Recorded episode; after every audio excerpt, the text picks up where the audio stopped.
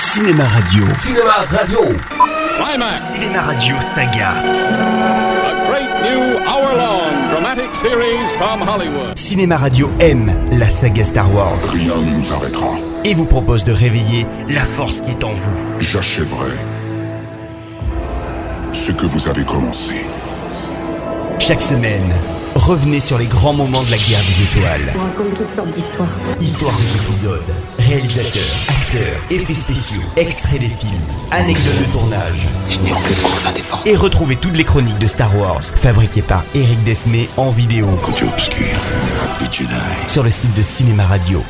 www.cinémaradio.net Laisse-la t'envahir. Cinéma Radio, la radio officielle des Jedi.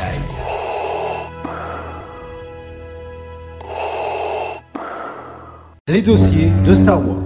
L'univers étendu de la saga.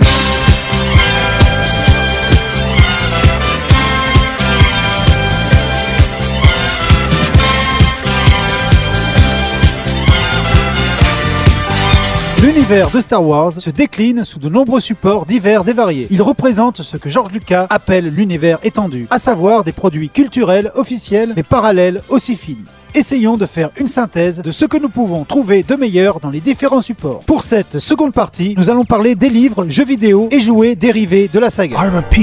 Imperial Shuttle Designation CZ-246 needs urgent assistance. Under attack from pirates. I repeat. L'univers étendu de Star Wars est exploité dans une centaine de romans où de nombreux auteurs s'amusent à inventer des histoires exploitant les possibilités quasiment infinies qu'offrent les six films. Films qui sont bien évidemment déclinés sous forme de novélisation. Le premier livre original fut commandé par Lucas lui-même, souhaitant décliner son univers au cas où le premier film n'avait pas marché. C'est Splinter of the Mind's Eye, écrit par Alan Dean Foster et sorti en 1978. With all these raids, I would suspect a security breach. I'm in full possession of the facts, Lord Vader. Mais le gros boom des livres originaux exploitant l'univers étendu Star Wars eurent lieu dans les années 90 grâce au romancier Timothy Zahn, très populaire auprès des fans. Ses romans les plus célèbres sont ceux constituant la trilogie de la croisade noire du Jedi Fu, à savoir l'héritier de l'Empire, la bataille des Jedi et l'ultime commandement, sorti aux presses de la cité et situé chronologiquement 4 ans après le retour du Jedi. They have not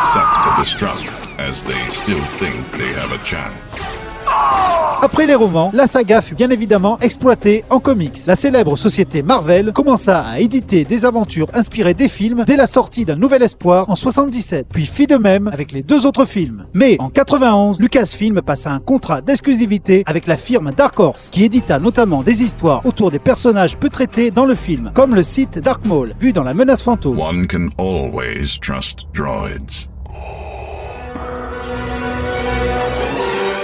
Une autre de ces séries, Star Wars Legacy, raconte les aventures d'un descendant de Luke Skywalker. Avec la sortie de la nouvelle trilogie, les fans se feront donc une joie de comparer les différences et les similarités entre le comics et les nouveaux films.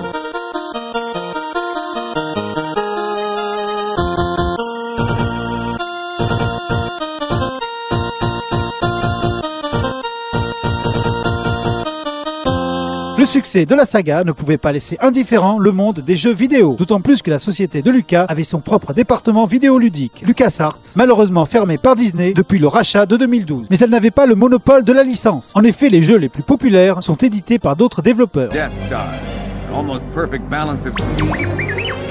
Parmi les plus connus, citons Star Wars Rogue Squadron, sorti en 98 sur la Nintendo 64, un jeu de combat aérien très populaire où des pilotes de l'Alliance se battent contre les vaisseaux de l'Empire. Ce jeu connut deux suites. Welcome to Tatooine, pod race fans. Our glorious host, Jabba the Hutt, has moved into the arena.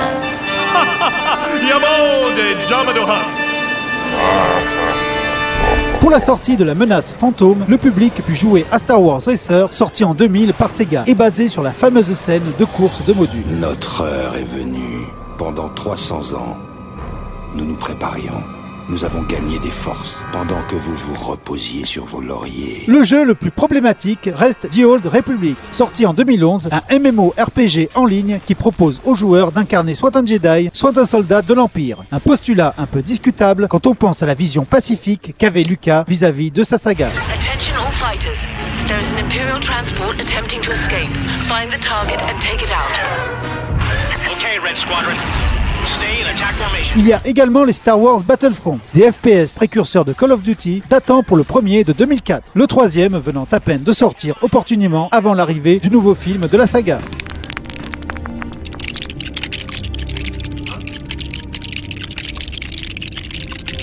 Pour faire le lien avec notre passage en revue des jouets Star Wars, il faut parler de la série des jeux vidéo Lego Star Wars, qui revisite par le biais de l'humour tous les films de la trilogie. Le premier date de 2005. Ce fut la première fois que la célèbre licence suédoise de jeux de construction se risquait dans la production vidéoludique.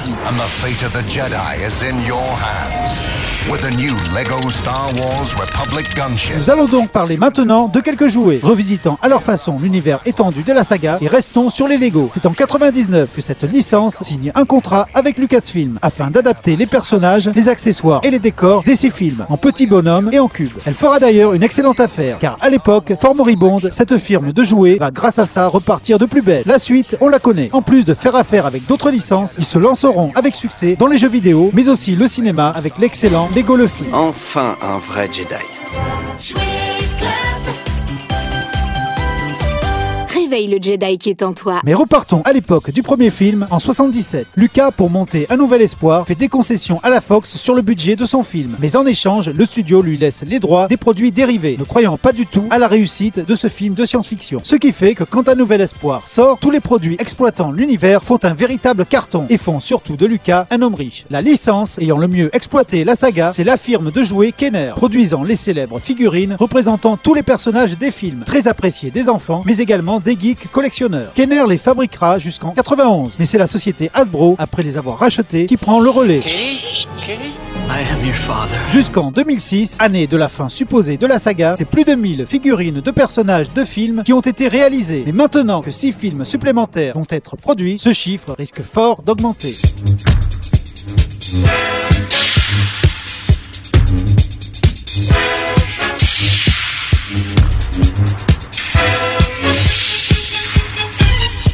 Voilà, à très bientôt pour un nouveau dossier sur la saga Star Wars. Et en attendant, Debout les hommes et que la force soit avec vous.